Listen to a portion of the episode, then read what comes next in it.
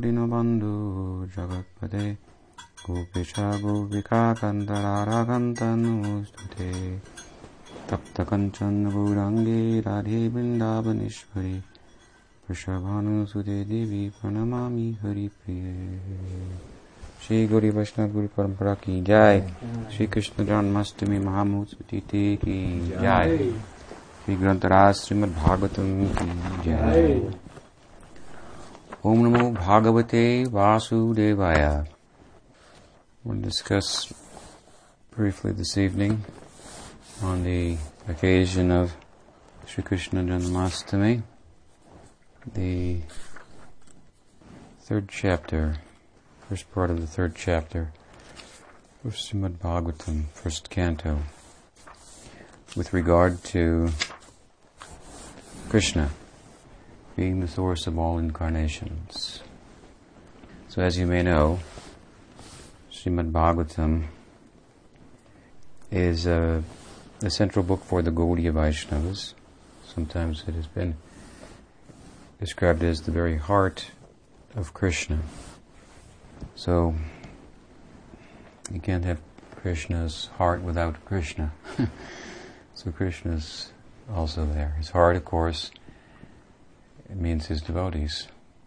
And the topmost devotee, although she's also a deity for us, is Sri Radha. So it's about Krishna's love for his devotees in general, and his love for Radha in particular.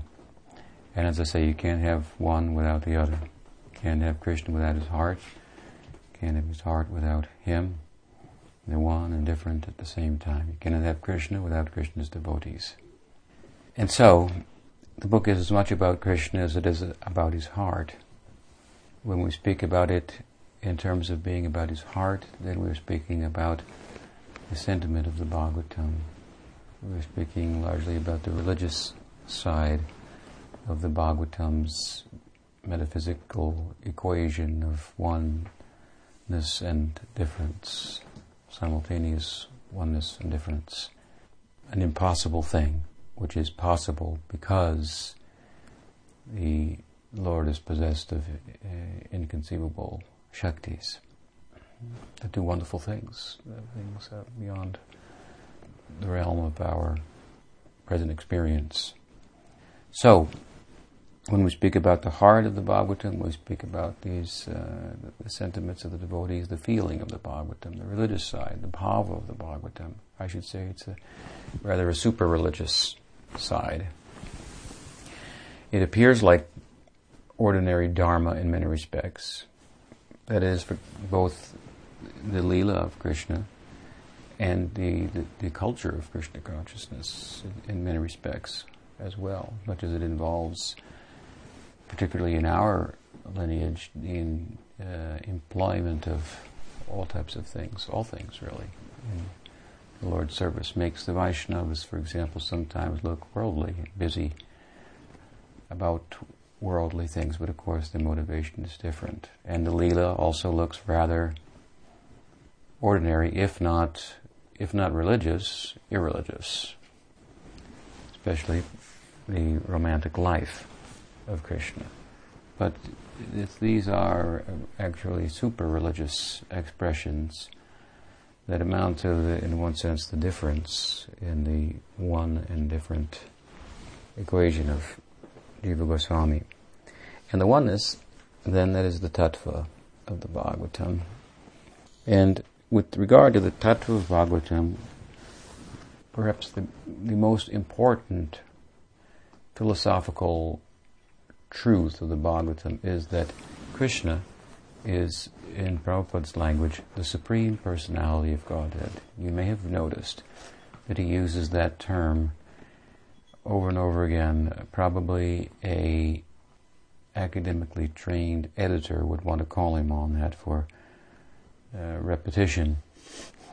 But of course, he had a purpose of his own, and his writing was uh, coming from his uh, his feeling for Krishna consciousness.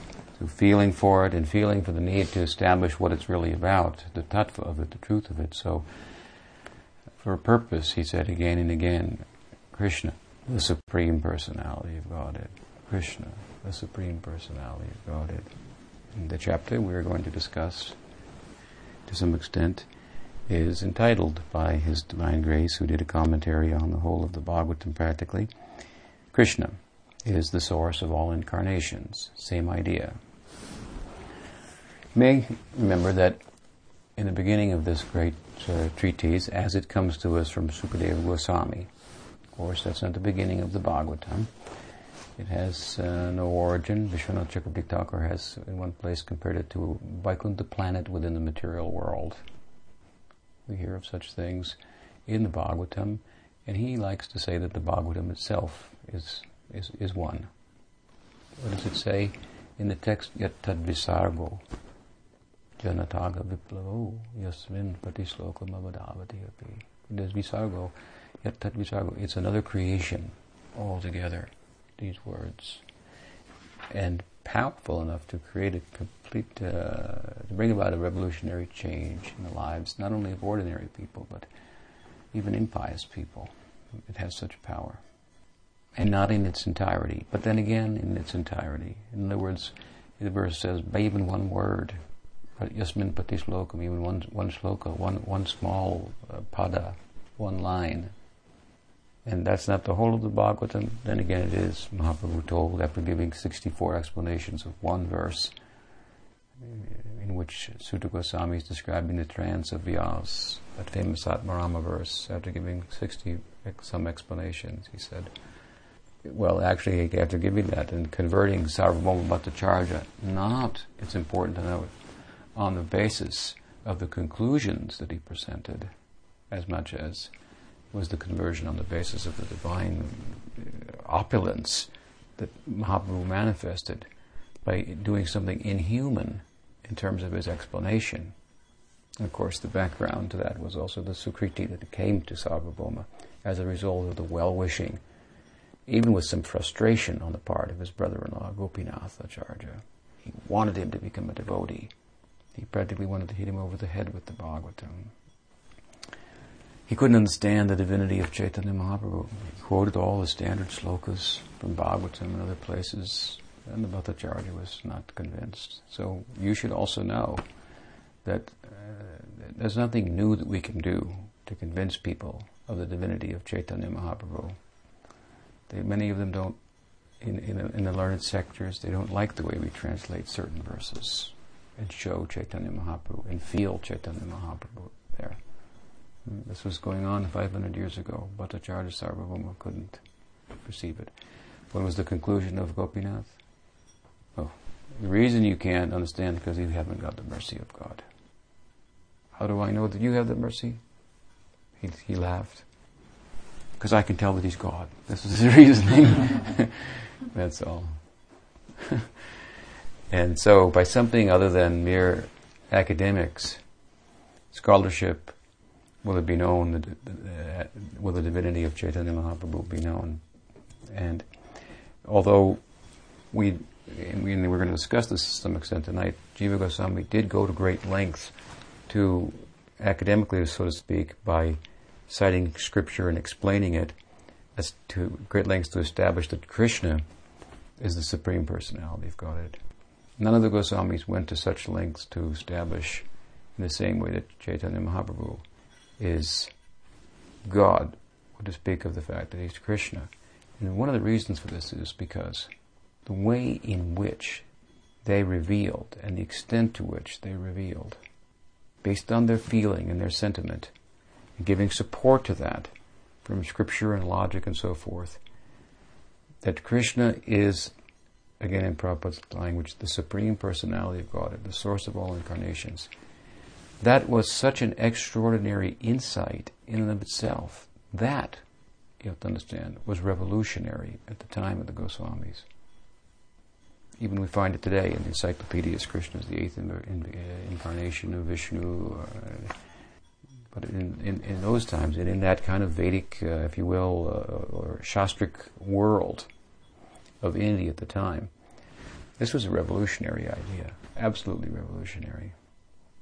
But after doing that, for example, in his Krishna Sandarbha, this is the, this is where it was done by Jiva Goswami. the arguments of Krishnadas Kaviraj Goswami that we find in the second chapter of Chaitanya Charitamrita, they come from there. Same arguments for establishing one thing, Krishna is the Supreme Personality of Godhead, and second thing, the Chaitanya Mahaprabhu is Krishna. But again, if you study that chapter, second chapter, you see he doesn't give a lot of arguments that Chaitanya Mahaprabhu is Krishna. But he goes to some length to explain that Krishna is the Supreme Personality of God. So my point is, those people, those devotees who have that much insight into Krishna to understand, as none before had really done, that He was the source of all incarnations, then whatever they say about Krishna, we have to take seriously. And if they say, and incidentally, and by the way, He is Krishna, we'll give a few slokas to support it, but basically, our opinion is you should go on. The explanation that Krishna is the Supreme Personality of God is enough. If you read it, if you study it, if you hear it, they have your faith. They've collected your faith. And then they point to Mahaprabhu say, he is Krishna also. They have their faith means they have their feeling, and by feeling this will be this will be known. This is a secret secret thing. Chaitanya Mahaprabhu's identity with Krishna, very special thing. So, Bhagavatam is not, uh, in, in, one sense, 18,000 shlokas. It's as much one word. Mahaprabhu, after giving a, that wonderful explanation to Sarvabhauma and converting him based on, again, not on the, so much the philosophical conclusions, but just the fact that he did such a thing, he had such an explanation, that he could explain it in so many ways. Of course, we should understand, in many ways means from many, many different angles, he showed how it was all pointing in the same direction. After that, in Benares, Sanatana Goswami, who was the learned, most learned of the Goswamis, the original commentator on Bhagavatam, great love for Bhagavatam he had, and the elder of the Goswamis. He had escaped from jail and he was he met Mahaprabhu in, in Benares.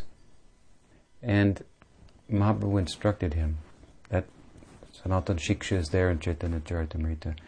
And after giving all the, the, the, the Shiksha to Sanatan Goswami, he had a, a desire, being a scholar and a devotee, but a big scholar devotee, he had heard that previously Mahaprabhu had done a wonderful thing, had made it, shown a divine manifestation of his opulence of gyan, knowledge, scriptural knowledge, and bhakti by explaining that Atmaram Shlok in 60 some different ways to Sarvabhauma. So he said, I'm wondering, you know, you've given him so much shiksha, but I heard about this. Could, could you also repeat that to me? Oh, Mahaprabhu said, I don't remember what I said. That was like the passing of the wind. Some feeling came in me. That's all. But if you like, I will say something about the verse. And again, he gave another some 60 different explanations of Atmarama Shloka. And in the midst of that, he made the point that you should know Sanatana Prabhu. Every word of Srimad Bhagavatam is Krishna. How much can be, how much we can be engaged in speaking about Krishna? What does Vedanta Sutra say? Ikshaterna ashabdat. Shankar says, the truth cannot be spoken of in words. Our commentator Baldev says, the truth we cannot say enough about. In that way, words cannot say enough. So much to be said. One word of Bhagavatam is Krishna, and therefore capable, as Prabhupada used to like to say when quoting that verse, Yat tat visargo janatagaviko yatsmin patishlokam avadabhati. One, one word would change their life. He used to extend it. One verse, one shloka, one pada, one shloka, one pada, one line, one word. Even if they touched the book, and there we were out there touching people with the book, changing their lives. Mm-hmm. You used to speak on that verse like, like the, like your house was burning down with such urgency. There's such an important message. and that's what the verse says. It, says afterwards, abadabati, abadabati pi. Even if the language is uh, some in, in, in, some discrepancy in the grammatical rules or poetry, Bhagavatam is really poetry. So if there's some fault somewhere that should be overlooked because of the nature of the of the of the, of the message, its urgency. Prabhupada like to give an example. If the house is burning down, it doesn't matter what language you speak. If you speak Italian, French, Sanskrit, Bangla, English, you can you make your message known. So, Bhagavatam speaks to us about the urgency, not only of our plight in material existence, but of our potential for love. Very compelling. And although we have it in 18,000, almost 18,000 shlokas, it's been passed down from Krishna to Brahma and Brahma to Narada, Narada to Vyas. We have the Narada Bhagavatam within Shukadev's Bhagavatam, about 12, 13 verses where Narada enlightens Vyas about the significance of Bhagavatam. In this particular edition, of course, we have the we have everything there. Krishna speaks to Brahma, uh, Brahma to Nard, Nard to Vyas, Vyas to Sukadev, Sukadev to Parikshit, Suta Goswami is in the audience, and now he's speaking it to the to the sages. So in that first chapter, Suta Goswami conversation with the sages, they ask a question about the avatars of Krishna. Here's coming the answer in this chapter, third chapter. They want to know about, first of all, they want to know about Krishna and his avatars, which tells us something. Oh, there's Krishna, and there's these avatars of Krishna. But these things are passed over by most readers of the Bhagavatam. But the Goswamis, they paid such attention to Bhagavatam. As much as they have revealed about Krishna, they have embraced Srimad Bhagavatam. You cannot go to anyone else, anyone else, and expect to get as profound and charming of an understanding of Srimad Bhagavatam as you can get from those who make the book their very life and soul. And you can go to Vrindavan today in the Braj, and there are all types of Bhagavad saptas going on. And everyone, it doesn't matter what sampradaya they're from, they come to Braj, they come on Bhagavatam, they're using the tikas of Vishwanath Chakravarti Thakur, Sanatana Goswami. Our lineage can tell us about Srimad Bhagavatam. So some people want to meddle in here and there and quote the verses from Bhagavatam and give a different explanation than ours and question ours, but it's not even their main book. Main book, in every respect, Jiva Goswami in his Tattva has told, is the book around which all the books of the revealed scripture re- evolve, uh, revolve. It's that, that reference point from which we can check cross-reference every other text, every other slok in every other book. If it coincides with, if it, if it agrees with Bhagavatam, then it's embraced. To the extent that it doesn't, we consider it a relative aspect of Scripture. So, here it comes. He says, uh, so here comes the answer. Some discussion about Krishna and his avatars. And Suta Goswami says, Jagrihe Purusham Rupam Bhagavan Mahadadivihi. Two very important words here. Purusham, Bhagavan. The two are one and different.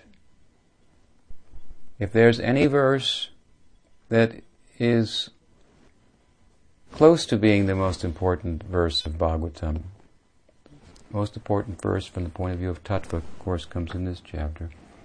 It comes in the previous chapter when Suta Goswami says, Badanti tat tatpavidas tattvam yad jnanam advayam bhameti paramatmeti bhagavan iti shabdate. Jiva Goswami has written two entire treatises on this verse, Paramat, Bhagavan and um, Bhagavat and Paramatma Sandarbha. And he wants to, by his explanations there, and does very well, explain the that the absolute has, although is non-dual consciousness, has three different expressions: Brahman, Paramatma, and Bhagavan. Now, there's not much to be said about Brahman, and he really dispenses with the discussion in five, six, or seven sections of his work. What's to be said about something that has nothing going on in it? Although it's spectacular, and it is the Lord, His Teja, His His His aura, and it's spiritual, and it's Him. By comparison, the Purusha means the Paramatma. and Bhagwan, there's much more to be said.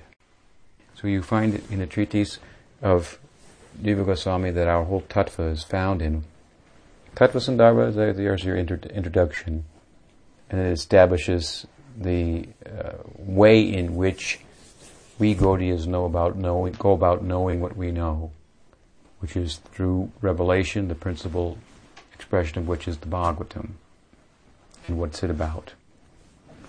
When we come to, then we come immediately to the, the Bhagavad Sandarbha, which is about Bhagwan, the Paramatma Sandarbha, about the Purusha, the Paramatman, oversoul of the world. Krishna Sandarbha, all about Krishna.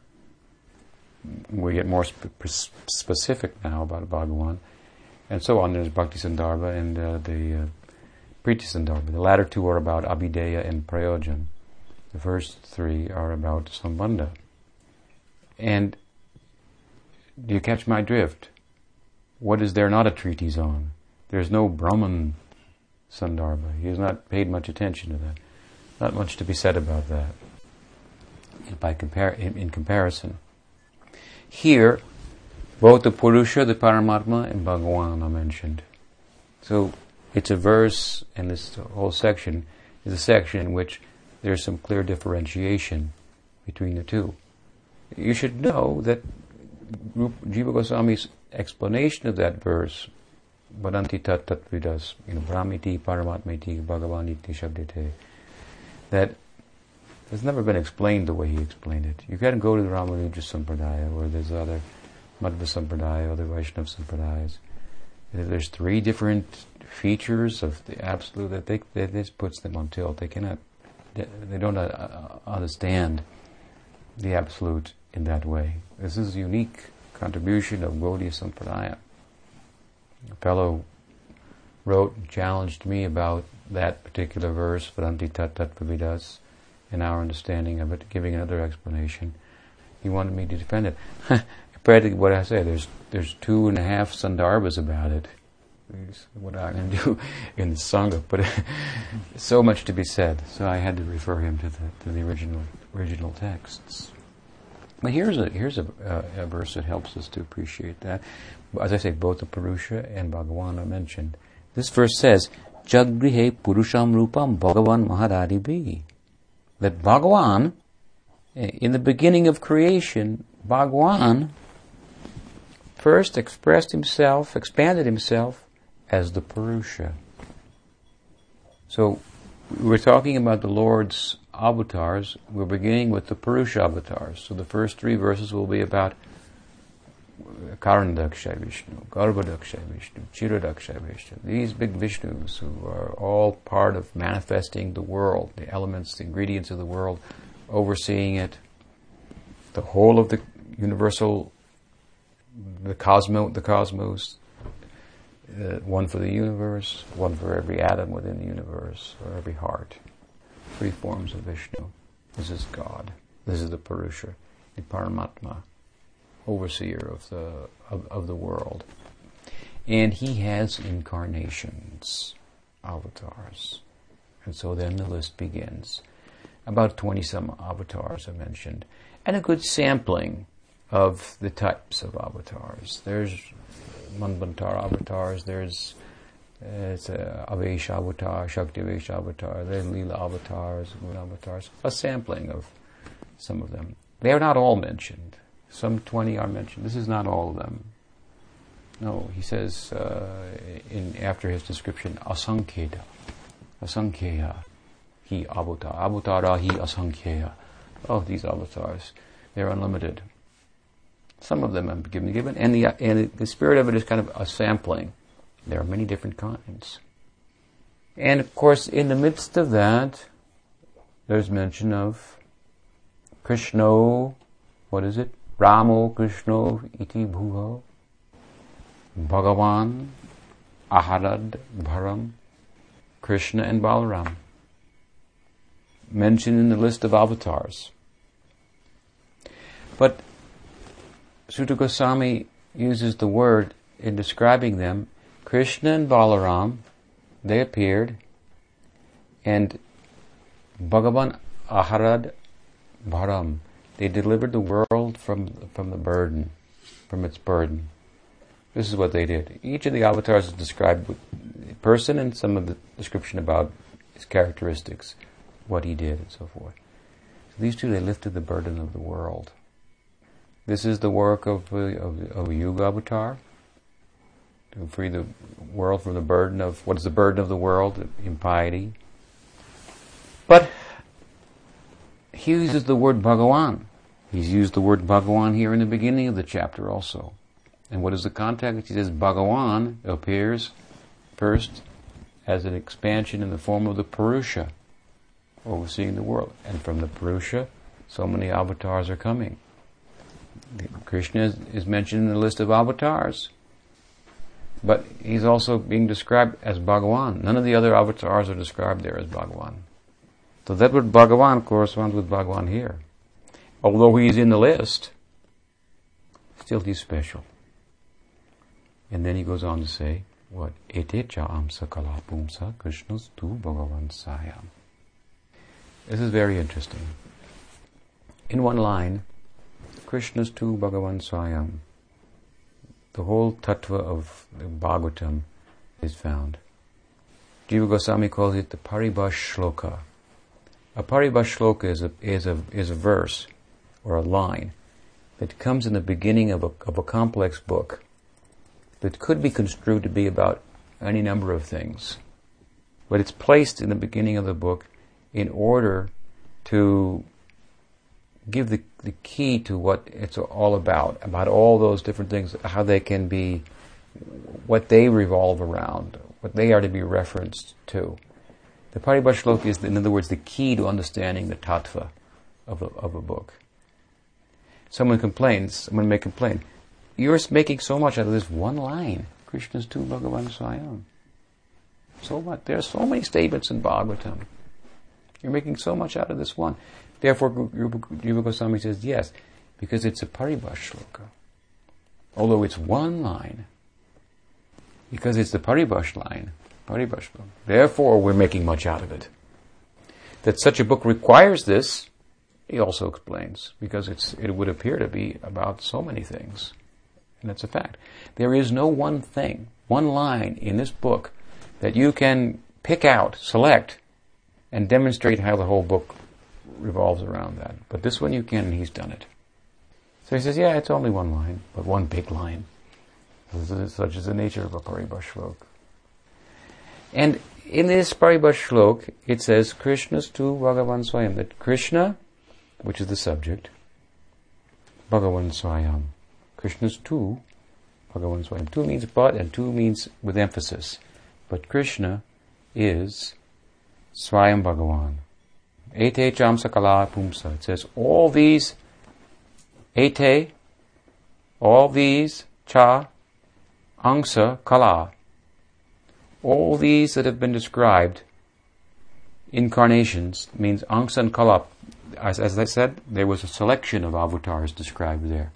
Some of them are partial, some are part, parts of parcel, par, mm, parcels of parts of incarnations, different types of incarnations, different types of avatars, different degrees, that means, of the Lord's uh, manifestation of divinity appearing in these different persons that we call avatars. So, ete chamsa kala, pumsa, pumsa. So, all of these angsas and kalas of the Purusha they're all coming from the Purusha. But, Krishna's tu Bhagavan Swayam. But, although it means, I've mentioned Krishna a few verses back as one of the avatars, I want to further qualify that. Saying that he was Bhagwan there, and the deliverer of the world, that says one thing. Now I want to say something more. He's the source of all incarnations. Of all these. That means including the Purusha. Which again, the very first verse is really saying, from Bhagawan comes the Purusha, from the Purushas come the avatars. Krishna appears amongst the avatars. We describe him as Bhagawan in the course of explaining his descent. And also we explain him there, Suta Goswami is saying, in terms of what he does, delivering the world from the burden. Now, Can you understand? There's some dis- distinction here. Swayam Bhagavan Krishna, yes, he's the deliverer of the world. But in what respect? In terms of his own expansion, Devakinandan Krishna. This Devakinandan Krishna, who appeared in Mathura to Devaki and Vasudev, he did he, he delivered the world from the burden of the earth. Brahma called. The earth was burdened by impiety. Bhumi, the earth, in the form of a cow, came before him, mooing in distress, like we hear our Bhumi mooing in distress every now and then. Hmm? Mooing. It's, it's very compelling. Got Brahma's attention, with the demigods, petitioned the Lord, got a message, I'm coming.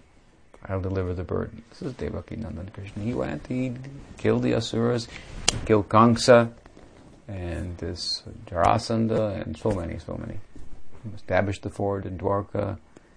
He delivered the world from its, its burden. Yes, this is this is Swayam Bhagavan, but this is in a closer look, this is expansion of Swayam Bhagavan. And Brajendanandan Krishna, the son of Nanda Maharaj in Yashoda, he is Swayam Bhagavan in every sense of the term. He is, someone may complain, you are saying this Krishna of Vrindavan is the sor- is the supreme Godhead, the source of all avatars. But the Shruti says that Brahman is, the, is supreme. But what is Brahman? How is Brahman described there in the Shruti, in the Upanishads? It's completely independent.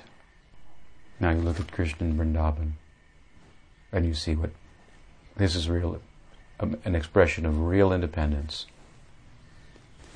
This Krishna in Vrindavan this is the full expression of, if you study carefully, see, this is independence.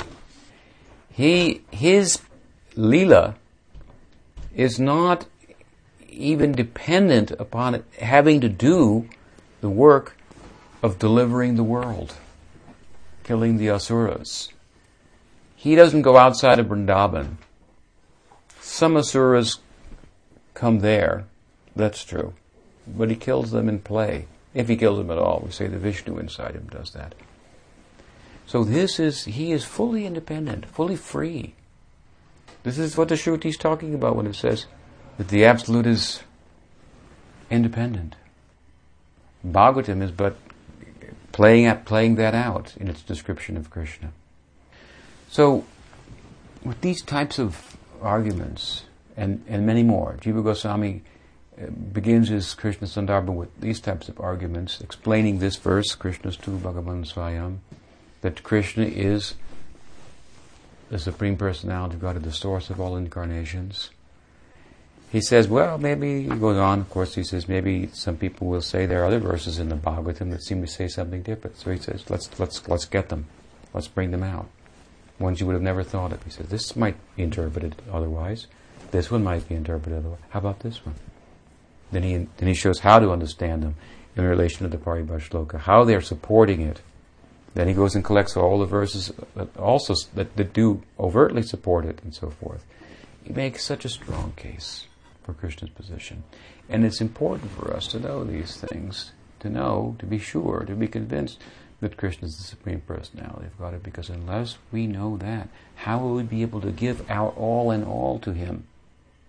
Aham sarvasya prabhava mata sarvam pravartate iti matva bhajantevam buddha bhava in order to have the, to worship him iti matva what is it? buddha bhava samanvita in order to worship him with that kind of feeling. Guru Maharaj just said what did he say? Uh, raga um, buddha bhava saman, raga samanvita who knows Krishna as the source of everything can give to him of give of oneself everything to him. This is what, of course, Vrindavan is about. Full giving and full getting. Full giving, uh, self-sacrifice, self-forgetfulness corresponds with the fullest uh, reciprocation from divinity. So knowing him, knowing the tattva, my point is, on this, is really necessary in order to fuel the kind of uh, practice that it causes the Absolute to show that, that face of Krishna to us, in which, interestingly enough, the fact that he is the tattva disappears. And the fact that he's the Supreme Personality of God becomes over, overridden by, by, the, by the love. So the bhava is fueled initially by that understanding, and once it's fueled and it, it, it, it, it takes on a life of its own and consumes the devotee, then it obscures the fact that Krishna is, is God and makes possible the intimacy of the Braj Leela. So, it's for good reason that he, Jiva Goswami goes at great lengths to explain this point.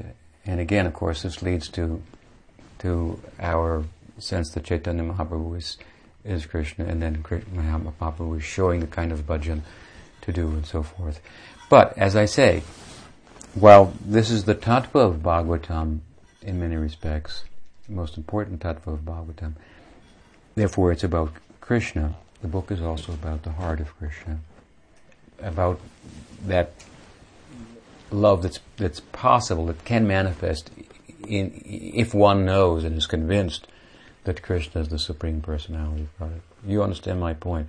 You have to give of yourself, and if you want to be a giver, you know, if you really, if you understand that life works by giving, this is what makes the world really go round. It's the opposite of what it seems by reason. But the fact, the mystical fact of life is that we get by giving. And, and beyond that, the giving is, is the getting. If we have some sense about this, and that's what human life's about, Human life is about the chance to, the fact that we have a chance of all expressions in nature, the humans have the chance to voluntarily give. This might, you might see this in some animal, a lassie, you know, just a, you know, rare occasion. And then we understand, oh, some human got stuck there, went down. So oh, yeah, but he's a, spe- a special. Uh, or sometimes we see animals in relation to the devotees, and, and then Dham and so forth. Uh, these, you these, are special things. Otherwise, the rule. There, so there are some exceptions, but the rule is human life is that time, that juncture in nature when nature wakes up to the fact that it that, that, that, it, that it exists, it can think about itself and if it thinks enough, then it will realize, it will understand way this thing is working is just by giving one gets. So in human life, we have the chance to voluntarily give. That's what we call love. That's why the Gita, Krishna encourages people to give somehow or other. He says, first do this, do this. If you can't do this, if you can't do that, just give. Just give. Somewhere. Anywhere, even. Start to give. And when you start to get, you start to catch on how it works, then you want to give well, where you can give the most. And when you understand that giving is not what you have, which is an extension of yourself, but it should be, that's only giving because it's an extension of yourself. You should give yourself. How can I give myself? Where can I give myself? How can I give myself fully? If one wants to know this, this is, you can come to, you're, you're a candidate for Gaudiya Vaishnavism because this is the, Gaudiya Vaishnavism is, is the answer to that if you've understood a little bit, if you have a glimmer of insight into the fact that life, the way it revolves around giving, the world really moves by swaha.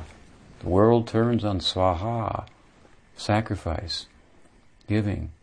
Just the opposite of what it looks like. Guru Maharaj used to say, we will go by having our heads stepped on. In the modern world, you know, those terms, you gotta step on people's heads to, to get somewhere. Just the opposite that head stepping means it may look like you're going somewhere, but actually going backwards. And having your head stepped on, that means that is real, real progress. So if you have an inkling into this, this is what life's about, this is how it works. Gaudiya Vaishnava is giving, giving the full picture. That's what the whole Vrindavan Leela is about. It says to us, when you fully give, well, in order to do that first, you have to find a place where you, can, where everything can be taken. That, that center, that object that can take fully. That's what we mean by Krishna. He can take fully. And we are cooking today like anything. And we, we are doing hardly anything, thinking what appetite he has. We heard this morning in Chaitanya Bhagavat of Mahaprabhu's anger as a child because he didn't get what he wanted for one minute. He asked his mother, I want to worship the Ganges. Please bring garland and, uh, and lamp and so forth. She said, yes, okay, I'll get it in a minute. Not a minute! then he broke every pot in the house, every, every cupboard. When everything was scattered and broken, then he began to beat on the house. He couldn't beat on the house, he began to beat on the trees in the yard. And we, we, we were thinking, getting a little angry there. This is God? How are we going to explain this to people? Do we believe it ourselves? He's the supreme enjoyer. He doesn't get his enjoyment for a moment, he lets you know. Sometimes it's said that the deity is a very merciful, merciful manifestation of the Lord, the Archavigraha. Why? Because for the most part, he doesn't talk. What does that mean? What did Prabhupada used to say about the deity? Yeah, Krishna comes in the, as the form of the deity means that he comes in a form that you can handle.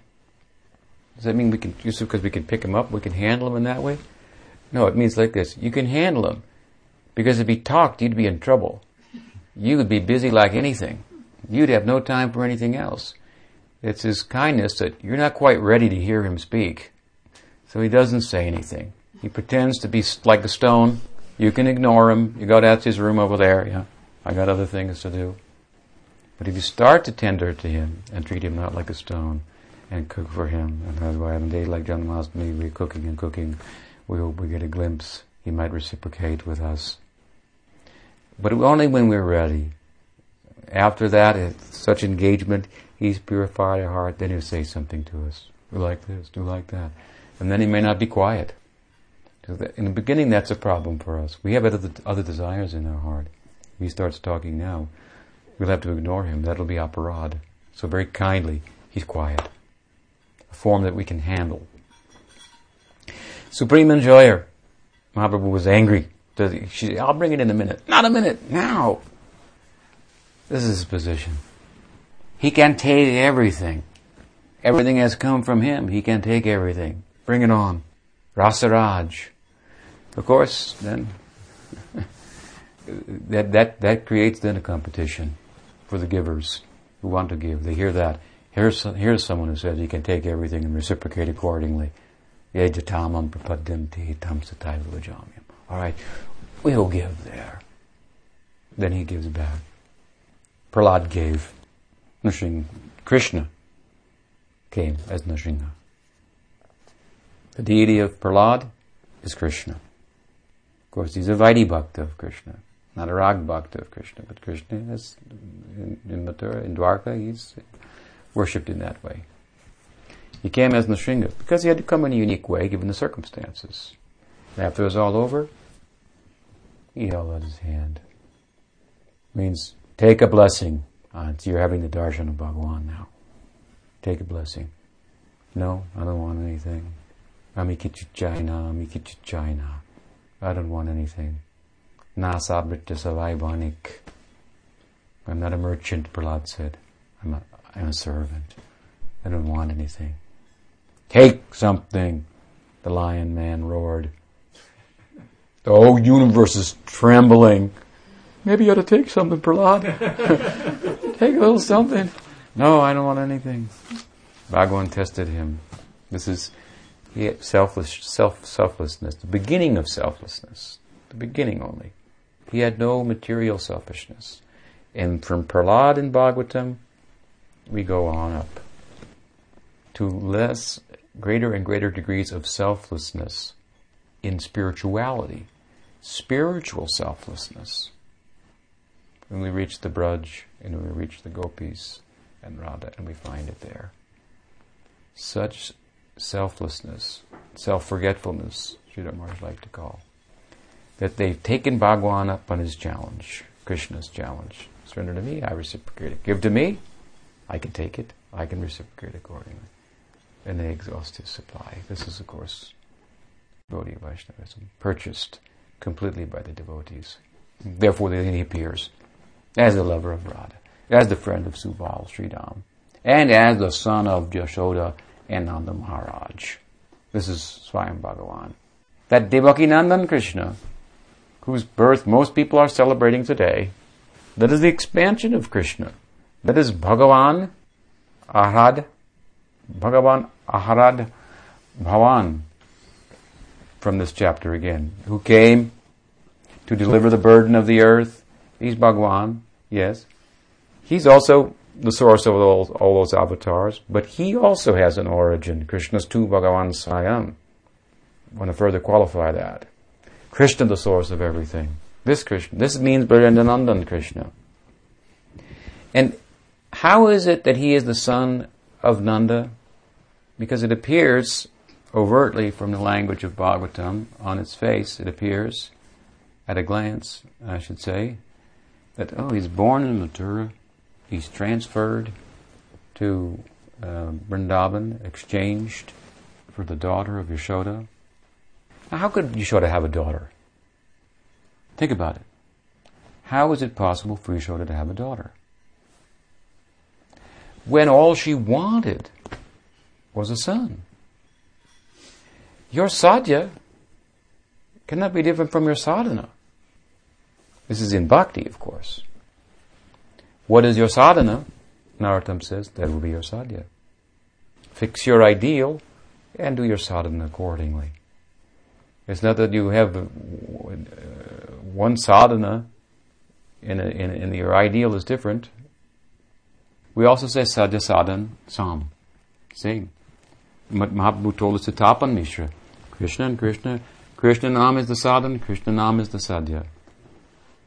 The means and the goal. That's true. So the kirtan is there to cleanse the heart, and kirtan is there in, in Mahaprabhu's Sankirtan at Srivasangam. That's not for cleansing the heart, that's Rasa Kirtan. Rasa Sankirtan. What did Sarvabhauma say? Chaitanya Shishti Prem Sankirtan. This is the creation of Chaitanya. They call it Prem Sankirtan. It was not for sadhana. Hmm, that was the, special, uh, what he was seeing.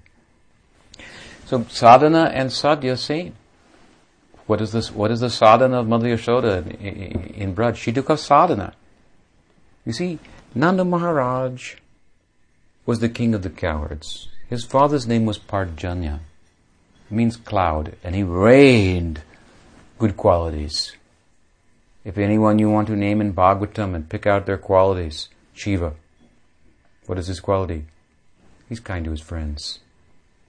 Those who are dear to him, he's very kind to them. This is the nature of Shiva. Parikshit for his fame throughout the, all over the world. This one, that one. All these things, he was like a Parikshit in this regard, like a, like a Shiva in this regard. This Parjanya, extraordinary fellow. He's, his father had two wives. One wife from a Kshatriya family, one wife from a Vaishya family. And the sons that came were Parjanya and Sura.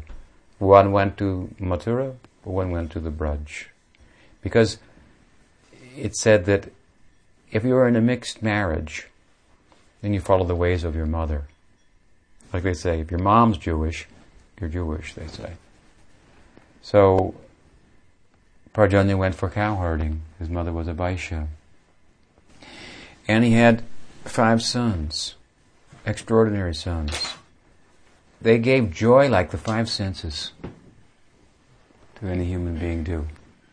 Therefore, he exploited the verbal root, uh, Nand, which means bliss, in naming them. He named them Upananda, Abhinanda, Nanda, Samnanda, and Nandana. And amongst the five of them, the middle son, Nanda, was the joy of all of the other of the other four. Such were his qualities, so extraordinary. And when Parjanya, after after worshiping Brahmins and Vaishnavas, giving cows in charity, and living the most extraordinary life that a, a, a king of the cowherds could, uh, decided to retire. Naturally, he gave the kingdom to his eldest son, Abhinandan, or excuse me, Upananda. Upananda. Coronation ceremony was there and everything done. Everyone was happy. What was the first act of Upananda as a king? He gave the crown to Nanda. He said, after all, I am only an Upananda, which can mean a little Nanda. Hmm? You are the real joy of the family. Your qualities are such. So he accepted. Nanda Maharaj became the king, and all the Brajbasis were so happy to have such a successor as Nanda Maharaj. And a marriage was arranged to the daughter of Sumukha, this, uh, and she was such that anyone who came in touch with her would develop good qualities. She was Jashoda. She, she da, she gave Jasha fame. Whoever came in touch with her became famous. So the two married and carried on for some time, and the kingdom of the cowherds was happy in every respect, only one thing, only one problem.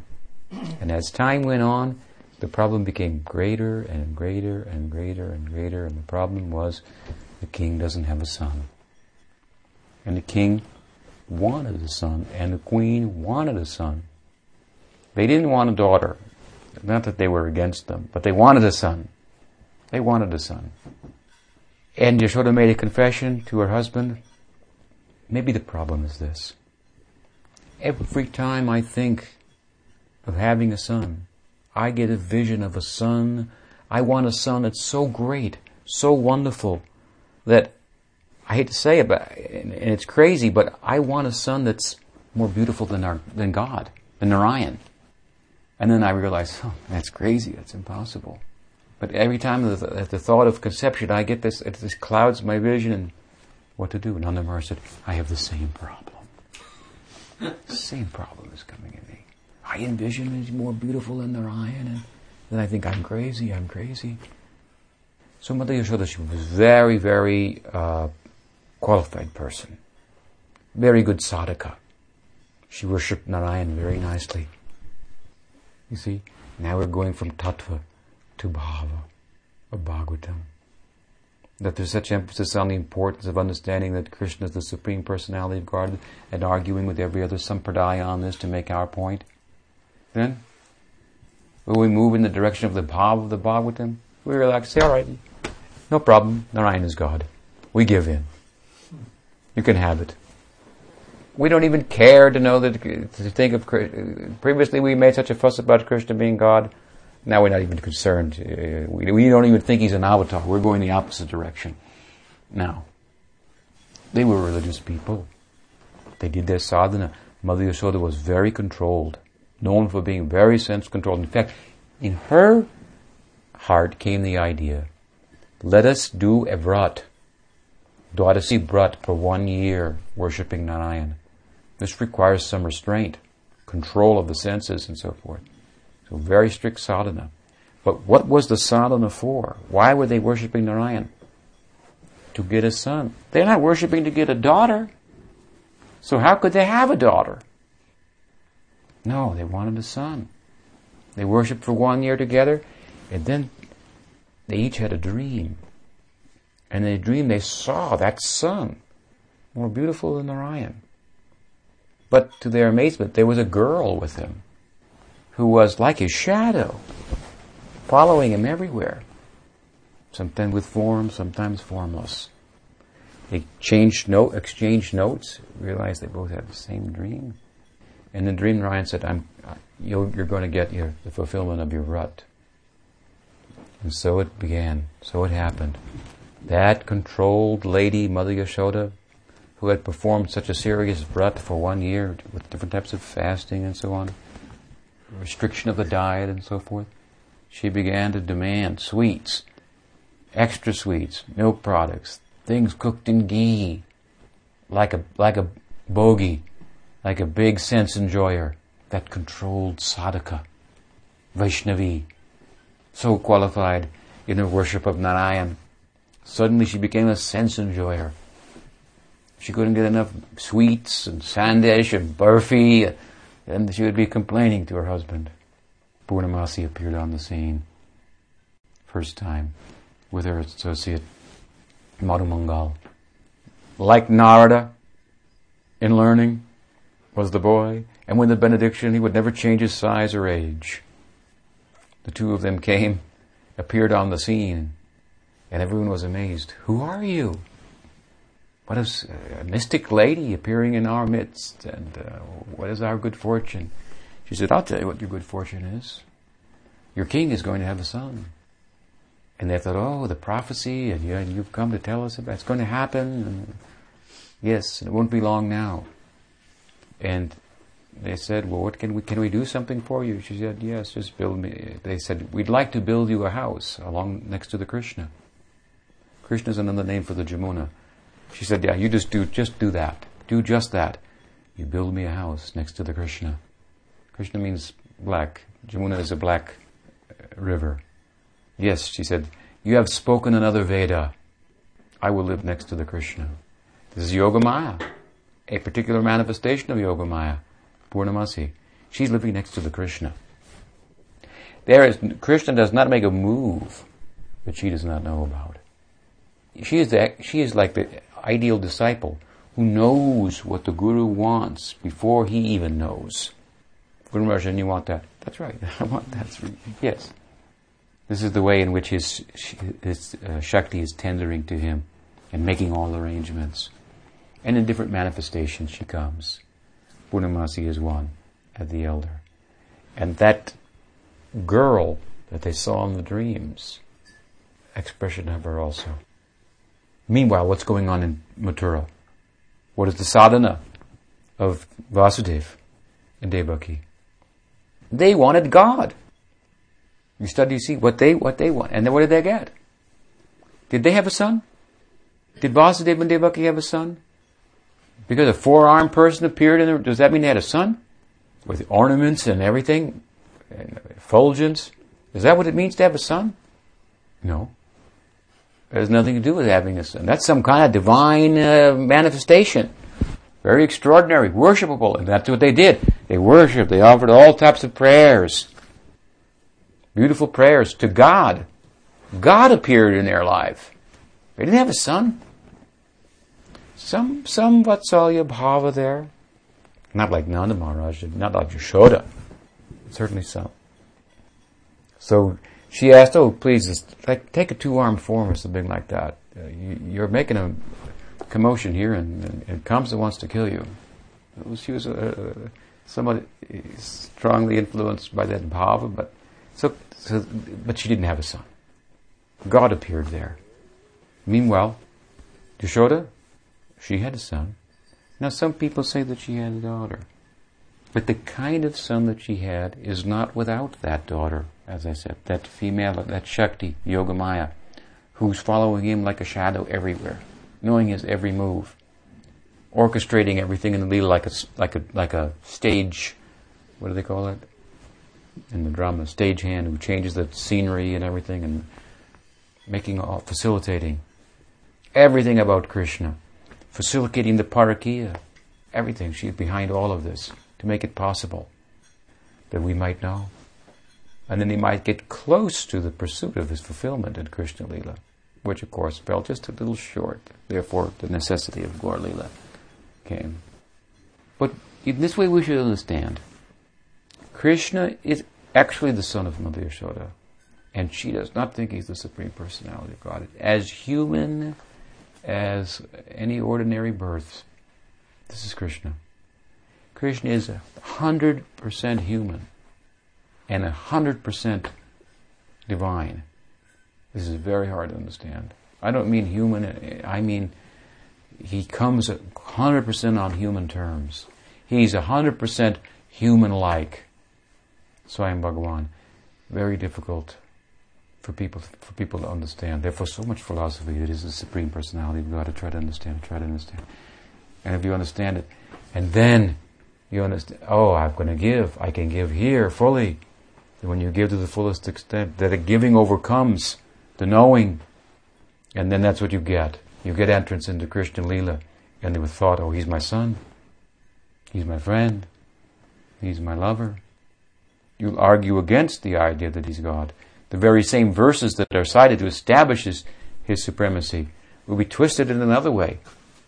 Oh, he got, he, he, he, it's not that he's like, like Narayan, and as Garga Muni said, that he is Narayan or he's God or anything like that. But uh, some of the qualities of Narayan might manifest in him. Or Narayan might manifest some of his qualities sometimes in him. That's, that's, but he's fully our son, fully. So when Vasudev, Krishna appeared, at the request of Devaki, he assumed a two-armed form. It means Swayam Bhagavan uh, absorbed the four-armed form. Vasudev took him across the river to Vrindavan, exchanged him. That son had been born, but a daughter was also there, inextricably entwined with him. He couldn't see the son. The daughter manifested. He took the daughter, and that son merged into Nandanandan Krishna. This is the Gaudiya understanding of Krishna Janmashtami. In other words, it really is the birthday of Krishna. He says, Ajopisan avayatan bhutanam ishvaropisan prakritam stamadishtaya sambhavami atmamaya. Is I'm unborn. This is all this Bhagavad Gita. This is this is Devakinandan Krishna. Establishing religious principles, his eternality. But Brajendranandan Krishna is completely the son of Nanda and Yashoda. That's what they wanted. That's what they got. What your sadhana is, so was your sadhya. So we should have as our sadhya the ideal of Braj Bhakti. This is what Chaitanya Mahaprabhu came to teach about. And how shall we have that as our sadhya?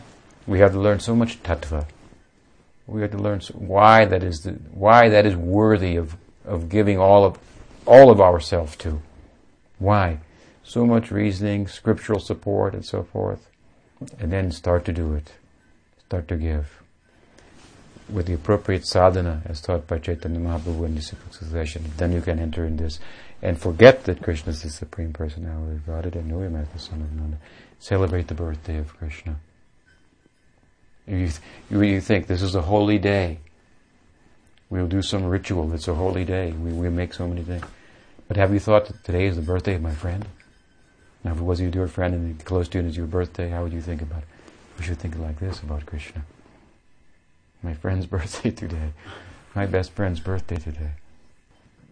Then you, have, you don't need any philosophy to motivate you why you should fast and spend and, and not spend time on yourself. Why it will simply be the what what would what, the burden appearance of a burden is a, is the labor of love. This is our ideal to get a glimpse into, in, into this. So, are there any questions? What's the time? Oh, Any question? We stop there. Shri Krishna Janmashtami Mahamotsav Tithi ki jai. Gaura Premanande.